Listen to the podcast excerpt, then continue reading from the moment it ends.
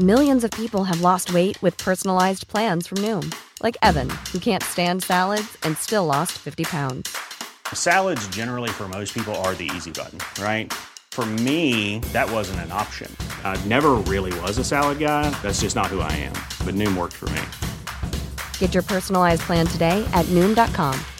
Real Noom user compensated to provide their story. In four weeks, the typical Noom user can expect to lose one to two pounds per week. Individual results may vary. Everyone knows therapy is great for solving problems, but getting therapy has its own problems too, like finding the right therapist, fitting into their schedule, and of course, the cost. Well, BetterHelp can solve those problems. It's totally online and built around your schedule. It's surprisingly affordable too. Connect with a credentialed therapist by phone, video, or online chat, all from the comfort of your home. Visit betterhelp.com to learn more and save 10% on your first month. That's BetterHelp, H E L P. I'm Sandra, and I'm just the professional your small business was looking for. But you didn't hire me because you didn't use LinkedIn jobs. LinkedIn has professionals you can't find anywhere else, including those who aren't actively looking for a new job but might be open to the perfect role, like me. In a given month, over 70% of LinkedIn users don't visit other leading job sites. So if you're not looking on LinkedIn, you'll miss out on great candidates like Sandra. Start hiring professionals like a professional. Post your free job on linkedin.com/people today.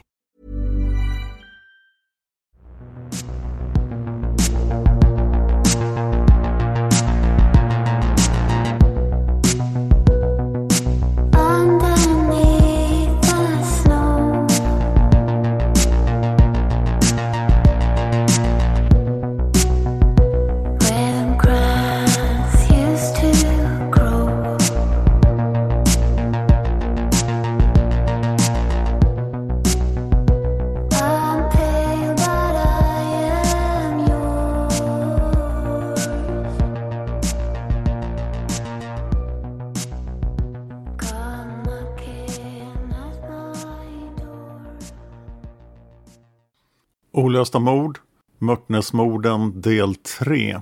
Där avsnittet skrivits av Camilla Söderlund. Hon vill tacka sin vän släktforskaren Annette Jansson för hennes hjälp med research. Klippning har gjorts av Eva Martinsson och jag heter Dan Hörning. Det här är en podd som bara ställer frågor och aldrig ger några svar. Vad tror du? Kontakta oss gärna med dina teorier om fallen som vi tar upp. Kontaktinformationen finns i avsnittstexten i din poddapp och i slutet av avsnittet. I köket kan landfiskal Valfrid Jonsson se två döda människor. Kropparna är väldigt blodiga. Landsfiskalen berättar för alla att huset nu är en brottsplats. Därför måste samtliga civilpersoner avlägsna sig försiktigt utan att röra vid någonting. Fiskare Wallin berättar då skamset att han råkade röra vid ett järnrör som låg slängt på golvet i hallen. Landsfiskalen får se röret innan sällskapet motas ut. Landfiskalen är rädd för att många ledtrådar redan kan ha gått förlorade. Fyra män har sprungit runt huset i snön under kvällen. Hela sällskapet har också traskat runt i hallen och järnröret har blivit flyttat. Grannarna står utanför på gården medan landsfiskalen lånar Zetterbergs telefon. Han har ett problem. Han har inte någon som helst erfarenhet av att utreda mord. Han behöver därför förstärkning av poliser som faktiskt kan utreda mord. Han kontaktar därför den högste länspolismästaren i Stockholms län, William Bergenfeldt. Bergenfeldt i sin tur kontaktar kriminalkommissarie Axel Thor. Axel Thor arbetar på kriminalavdelningen i Stockholm. Kriminalkommissarie Thor beger sig omedelbart av till brottsplatsen tillsammans med en brottsplatsfotograf. Stämningen utanför Östergården är orolig. Alla är förfärade över att något så hemskt kan ha hänt i Lilla Mörtnäs. Landsfiskal Jonsson pratar med grannarna medan han inväntar sin förstärkning. De informerar honom om hur inrutat livet var på Östergården. Han får veta vilka rutiner familjen hade och att Fritjof har mycket pengar. Löfberg berättar om det låsta rummet på övervåningen där Fritjof har sina värdesaker inlåsta i en chiffonier. Drängen Knutte har också information till landsfiskalen. Han berättar om sina två mostrar och hur det kom sig att Anna bodde med Fritjof och Hilma. Landsfiskal Jonsson antecknar frenetiskt allt som sägs. Länspolismästare Bergenfeldt anländer till platsen i sin bil knappt 45 minuter senare. Även kriminalkommissarie Tor från Stockholm anländer med bil inom kort tillsammans med brottsplatsfotografen. Poliserna går in i samlad trupp strax före klockan 21. Det är dags för en grundligare undersökning av brottsplatsen. Polisen noterar en del spår av strid i hallen. Dels ligger mattorna i ordning. Även delar av takpappen är skadad. Det finns däremot inga spår av blod i hallen. Järnröret som har placerats på en stol i tamburen visas upp för mordutredaren Tor. Röret är ihåligt, men ganska tungt. Kriminalkommissarie Tor uppskattar rörets vikt till omkring 2 kilo. Det är 71 cm långt med en yttre diameter på 35 mm. Röret bär spår av blod. Poliserna går nu mot köket. Det är Fritjof Zetterberg som ligger närmast köksdörren och han är utan tvekan död. Fritjof är fullt påklädd. Han har sin pälsmössa liggande på golvet jämte sig.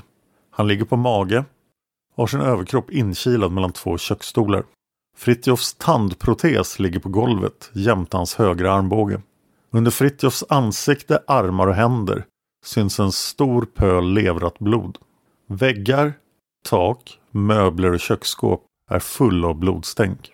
I Fritjofs bakhuvud gapar ett stort öppet sår. Poliserna misstänker att skadorna i halltaket har uppstått när mördaren har lyft röret innan han slog Fritjof. Tumultet i hallen tyder också på att mördaren har dödat Fritjof först. Förmodligen överrumplades Fritjof redan i hallen efter att ha släppt in mördaren. Fritjof har därefter tagit sig ut i köket och ramlat ihop efter ett hårt slag i bakhuvudet. Fotografen tar flera bilder av Fritjof och hans skador. Poliserna misstänker att mördaren sen har gett sig på Anna. Anna har med största sannolikhet stått och skalat potatis när hon blev attackerad. I en balja hittar polisen både skalad och oskalad potatis. Bordet är inte dukat för middagen, vilket talar för att mördaren slog till innan middagen som ju alltid serverades exakt klockan 17.00. Någon eld i spisen har heller inte tänts. Spjället i skorstenen är stängt. Anna sitter ihopsjunken direkt till vänster om Fritjofs huvud. Hon sitter i en vrå mellan spisen och köksbänken. Hennes ena axel vilar mot köksbänken och hennes huvud lutar tungt framåt. Hennes ansikte syns inte eftersom det är riktat nedåt mot golvet. En liten potatiskniv ligger bredvid henne på köksgolvet. Ryan Reynolds here from Mint Mobile. With the price of just about everything going up during inflation, we thought we'd bring our prices down. So to help us, we brought in a reverse auctioneer, which is apparently a thing. Mint Mobile unlimited premium wireless. Ready to get 30, 30, bit to get 30, bit to get 20, 20, 20, bit to get 20, 20, bit to get 15, 15, 15, 15 just 15 bucks a month. So, Give it a try at mintmobile.com slash switch. $45 upfront for three months plus taxes and fees. Promo rate for new customers for limited time. Unlimited more than 40 gigabytes per month. Slows. Full terms at mintmobile.com. Burrow is a furniture company known for timeless design and thoughtful construction and free shipping, and that extends to their outdoor collection. Their outdoor furniture is built to withstand the elements, featuring rust-proof stainless steel hardware, weather-ready teak, and quick-dry foam cushions. For Memorial Day, get 15% off your Burrow purchase at burrow.com slash ACAST and up to 25% off outdoor. That's up to 25% off outdoor furniture at burrow.com slash ACAST. Hey, it's Ryan Reynolds, and I'm here with Keith, co-star of my upcoming film, If, only in theaters May 17th. Do you want to tell people the big news? All right, I'll do it. Sign up now and you'll get unlimited for $15 a month in six months of Paramount Plus Essential Plan on us. Mintmobile.com slash switch. Upfront payment of $45 equivalent to $15 per month. Unlimited over 40 gigabytes per month. Face lower speeds. Videos at 480p. Active Mint customers by 531.24 get six months of Paramount Plus Essential Plan. Auto renews after six months. Offer ends May 31st, 2024. Separate Paramount Plus registration required. Terms and conditions apply if rated PG. Anna är också fullt påklädd och hennes kläder är blodiga. Förklädet hon har på sig talar för att hon förbereder kvällsmaten. Anna har ett djupt öppet sår i huvudet ovanför höger öra. Örat är nästan helt avslitet och sitter bara fast i en liten bit skinn. Annas vänstra tinning samt vänster sida av pannan är intryckta efter ett eller flera hårda slag. Hon har flera sår i huvudet, där det största såret är på skalltaket. Ovansidan av Annas skallben är helt krossat. Även hennes skador blir givetvis fotograferade. Poliserna genomsöker sedan alla rum på husets nedervåning. Efter det tar de sig upp på övervåningen. I sovrummet är det rörigare än i resten av huset. Poliserna ser över rummet men kan inte se någon kropp. De två sängarna är bäddade men det finns blodfläckar på både örngotten och de vita lakanen. Här har uppenbart varit strid men polisen ser ingen kropp. Liksom i hallen har takpappen i sovrummet skador och synliga märken efter ett föremål, troligtvis järnröret. Taklampans ljusröda glaskupol är sönderslagen och det ligger glasskärvor överallt på golvet. Då får en av poliserna syn på en hand som sticker ut under ena sängen. De går närmare och ser då en kropp. Det är Hilma. Hon ligger inkilad på golvet mellan sängarna. Hon ligger i ett mellanrum som bara är cirka 40 centimeter brett. När poliserna stod i dörren kunde de inte se henne. Det var bara hennes vänstra hand som kunde skymtas därifrån. Även Hilma är fullt påklädd. Hennes kropp ligger på sidan med huvudet vilandes under den högra sängen. Hennes ben ligger under den vänstra sängen. Poliserna lyfter bort sängarna för att fotografen ska få en bättre bild av Hilmas skador. Hon ligger på sin vänstra sida. Hon har krossskador i huvudet strax ovanför höger öra. Hennes ansikte och hår är täckt av flera lager levrat blod. Hilmas högra överarm är vriden i en onaturlig vinkel. Dr. Berntsson säger att överarmen troligen har en fraktur. Därav den konstiga vinkeln. Doktorn säger att han kan utföra en röntgen som kan bekräfta frakturen. Det kommer han att göra under obduktionen. Nattduksbordet mellan sängarna har fått sin skiva spräckt. Även en bit av skivan är avslagen. Poliserna tror att mördaren missade och träffade bordet istället för Hilma. En liten bordslampa och den avslagna biten från bordskivan ligger bredvid Hilma på golvet. Poliserna hittar en klämma på en av pinnstolarna i sovrummet. Det är en klämma man använder för att ha runt en plånbok. Även en näsduk hittas slängd på golvet innanför sovrumsdörren.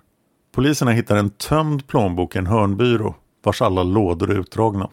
De två lådorna på det lilla skrivbordet i sovrummet är också utdragna. Oordningen bland föremålen i lådorna talar för att mördaren har letat efter någonting. I en av lådorna hittar poliserna även en handväska. Även den är tömd. Fritjofs portmonnä och plånbok är också tömda. Föremålen på skrivbordet tycks dock vara helt orörda. En ljusstake, ett skrivbordsunderlägg, en kassabok och en krukväxt verkar stå där de brukar stå. Där finns också ett glas vatten, en liten trådrulle, ett garnnystan samt ett fat med fyra tioöringar. Gärningsmannen tycks också ha letat igenom garderoben i sovrummet. Alla kläder, plädar och annat är utslitet och ligger slängt på golvet. Poliserna frågar sig vad mördaren kan ha letat efter med en sån iver. På väggarna, taket och golvet i huset upptäcker polisen flera klumpar av jord. Klumparna påträffas både i hallen, sovrummet och i köket. Polisens slutsats blir att jorden har suttit fast inne i det ihåliga järnröret. Jorden har slungats ut när röret har slagits mot offren. Röret har troligtvis använts som en markör vid en tomtgräns. Rör som markerar tomtgränser körs ner en bit i jorden. Gärningsmannen har antagligen plockat med sig röret från en sån markerad tomtgräns. Ett av rummen på övervåningen är låst. Landsfiskal Jonsson kommer ihåg att en av grannarna nämnde Fritjofs låsta rum. Enligt grannen ska nyckeln ligga på ett trappsteg vid vindstrappan. Men det gör den inte. Trappstegen till vinden är tomma. Poliserna lyckas i det här skedet inte hitta nyckeln till det låsta rummet. Polismännen bär ner Hilmas kropp till köket. Kropparna placeras bredvid varandra och fotograferas på nytt. Polisen genomsöker också offrens kläder. Den enda som har något i fickorna är Fritjof.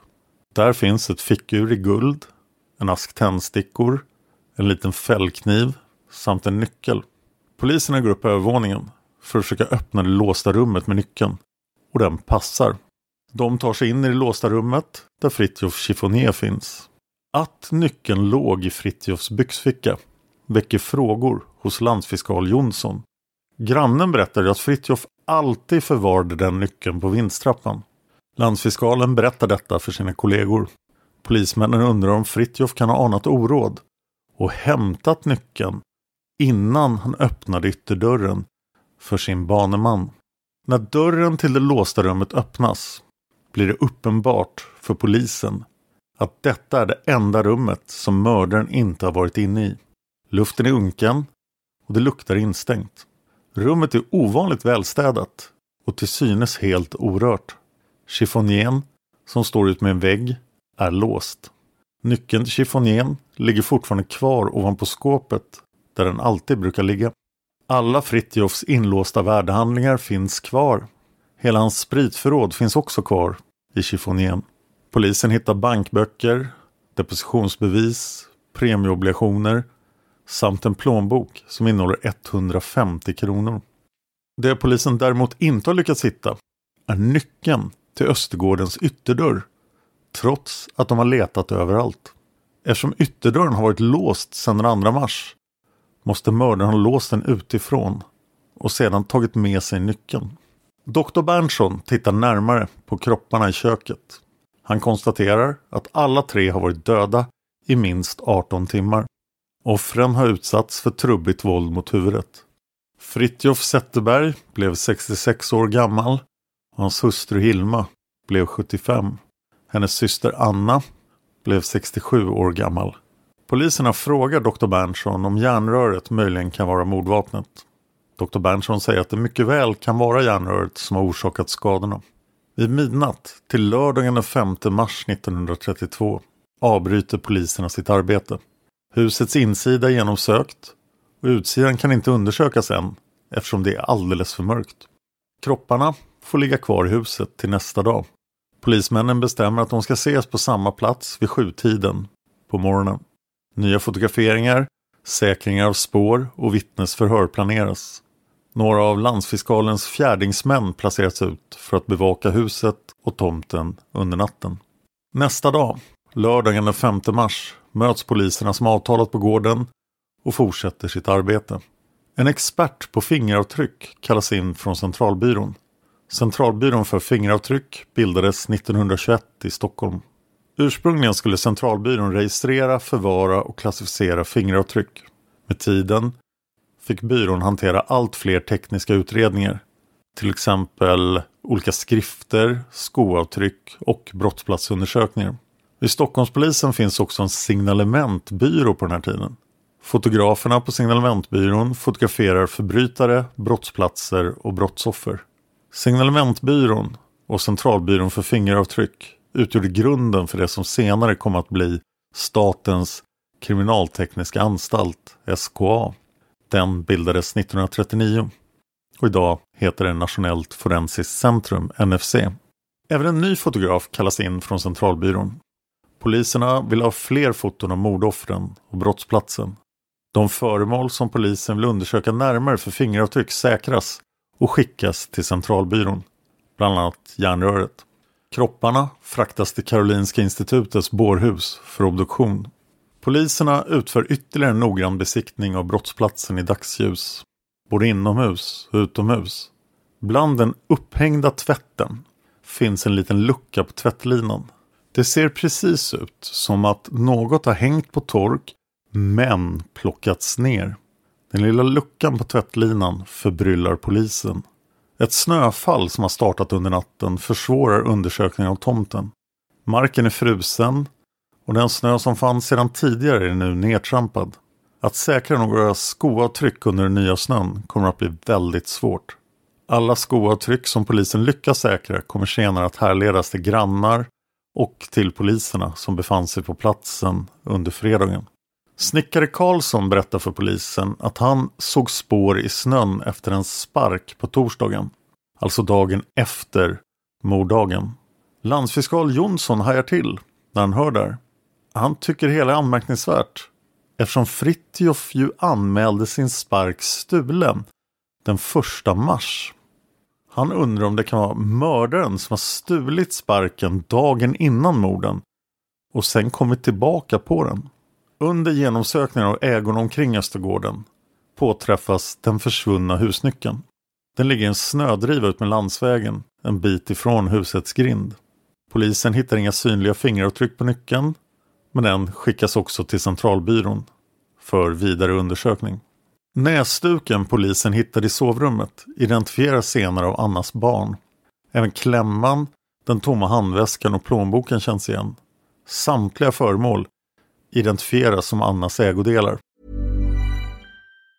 Hi, I'm Daniel, founder of Pretty Litter. Did you know cats tend to hide symptoms of sickness and pain? I learned this the hard way after losing my cat, Gingy. So I created Pretty Litter, a health monitoring litter that helps detect early signs of illness by changing colors, saving you money and potentially your cat's life. Pretty Litter is veterinarian developed, and it's the easiest way to keep tabs on your fur baby's health right at home. Go to prettylitter.com and use code ACAST for 20% off your first order and a free cat toy. Terms and conditions apply. See site for details. Anna brukade enligt sina barn ha både klämman och näsduken runt sin plånbok. Efter förhör med grannar och via anteckningar i Fritjofs kassabok kan polisen räkna ut mördarens byte. Det verkar ha varit runt 200 kronor som mördaren fick med sig. Motsvarar ungefär 6 500 kronor idag. Mördaren lämnade kvar Fritjofs fickur i guld. Och det väcker frågor hos polisen. Guldklockan var värd mer än kontanterna. Polisen undrar om mördaren missade klockan eller struntade i den av någon anledning. Mördaren har letat igenom en massa lådor och skåp i huset men inte gått in i det låsta rummet. Kan mördaren ha blivit avbruten? Eller letar han efter något speciellt som han visste inte fanns i det låsta rummet? Nästa steg i utredningen är att kontakta bankkontoren som Fritiof har haft sina pengar placerade hos.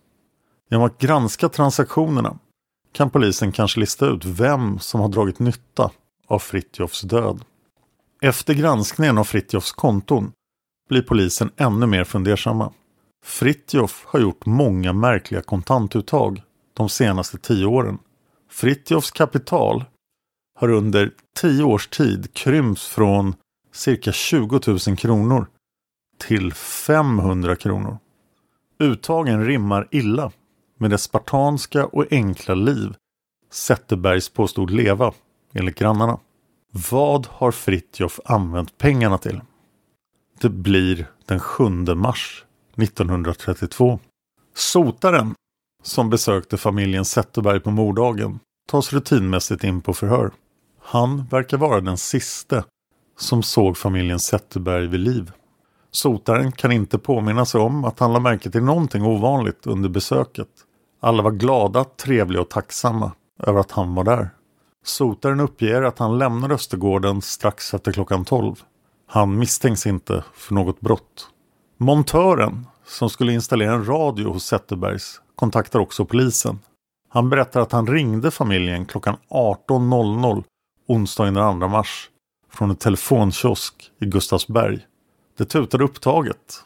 Därför gjorde han ett nytt försök efter cirka fem minuter. Då fick han en ringsignal, men ingen svarade. Montören berättar för polisen att han beslutade sig för att skjuta på besöket till lördagen istället. Det verkade inte som att Zetterbergs var hemma och kunde ta emot honom. Montören blir inte heller misstänkt för något brott. Det kommer fram intressanta vittnesuppgifter från en granne. Grannen uppger att han har sett skuggan av en man springande upp mot makarna Zetterbergs hus. Iakttagelsen gjordes omkring klockan 17 under mordkvällen den 2 mars. Poliserna har nu en ganska bra uppfattning om när morden kan ha begåtts. De skjuter brett och säger att morden har skett någon gång mellan klockan 12.00 och 17.00 onsdagen den 2 mars. Men det måste rimligtvis ha skett lite tidigare än 17.00 eftersom middagen inte var klar. Den sista personen som såg makarna Zetterberg och Anna i livet var sotaren som lämnade bostaden strax efter klockan 12. Centralbyrån meddelar nu att de har undersökt järnröret och husnyckeln. Varken på röret eller nyckeln fanns det några fingeravtryck. Slutsatsen är att mördaren bar handskar. Polisen får också in ett annat tips som de uppfattar som mycket värdefullt. En servitris från ett konditori i Stockholm uppger att hon har haft en kund som betedde sig ganska misstänkt. Mannen talade bra svenska men han bröt på engelska. Han berättade för servitrisen att han hade flyttat tillbaka till Sverige efter ett par år i Amerika. Mitt under samtalet började hans samtalsämne. Då började han prata om mordet i Mörtnäs. Han ville veta om det stod något nytt om mordet i tidningarna. En annan gäst överhörde samtalet och utbrast nu har de nog fått spår på mördaren. Den misstänkte mannen hade då blivit märkbart nervös och stressad. Han reste sig hastigt och sa Vad säger ni? Tror ni det? Han började enligt servitrisen skaka och darra på händerna. Så gick han snabbt därifrån utan att röra vid det han hade beställt. Servitrisen fattade misstankar eftersom hon hade läst i tidningarna att den mördade mannen hade flera bröder som hade utvandrat till Amerika. Servitrisen säger att mannen var mellan 50 och 60 år gammal. Han var cirka 170 cm lång och kraftigt byggd.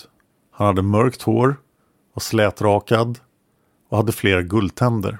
Han var prydligt klädd och servitrisen noterade den fina guldklockan som han bar. Den hade en älg graverad på boetten. Polisen lyckas inte identifiera den misstänkte mannen. Men den uppenbara misstanken är ju då antingen brodern Johan eller någon av Fritjofs två försvunna bröder. Polisen utreder här och kommer fram till att signalementet på mannen inte överensstämmer med någon av Fritjofs bröder som utvandrade till Amerika och sedan försvann. Och inte heller med Johan. Exakt hur polisen kan avgöra det efter brödernas långa frånvaro från Sverige är högst oklart. Jag finns på Twitter och Instagram. Följ mig gärna där. Jag heter Dan Hörning, så är lätt att hitta. Jag försöker posta på Instagram om alla mina poddar. Och en av de poddarna är ett olöst mord.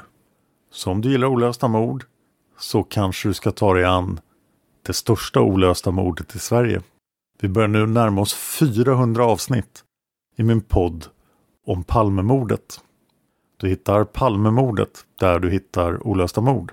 Vi har nästan gjort 400 avsnitt och labyrinten blir bara djupare och djupare. Jag har ingen aning om vem som sköt Olof Palme. Men du kan bli lika förvirrad som jag om du lyssnar.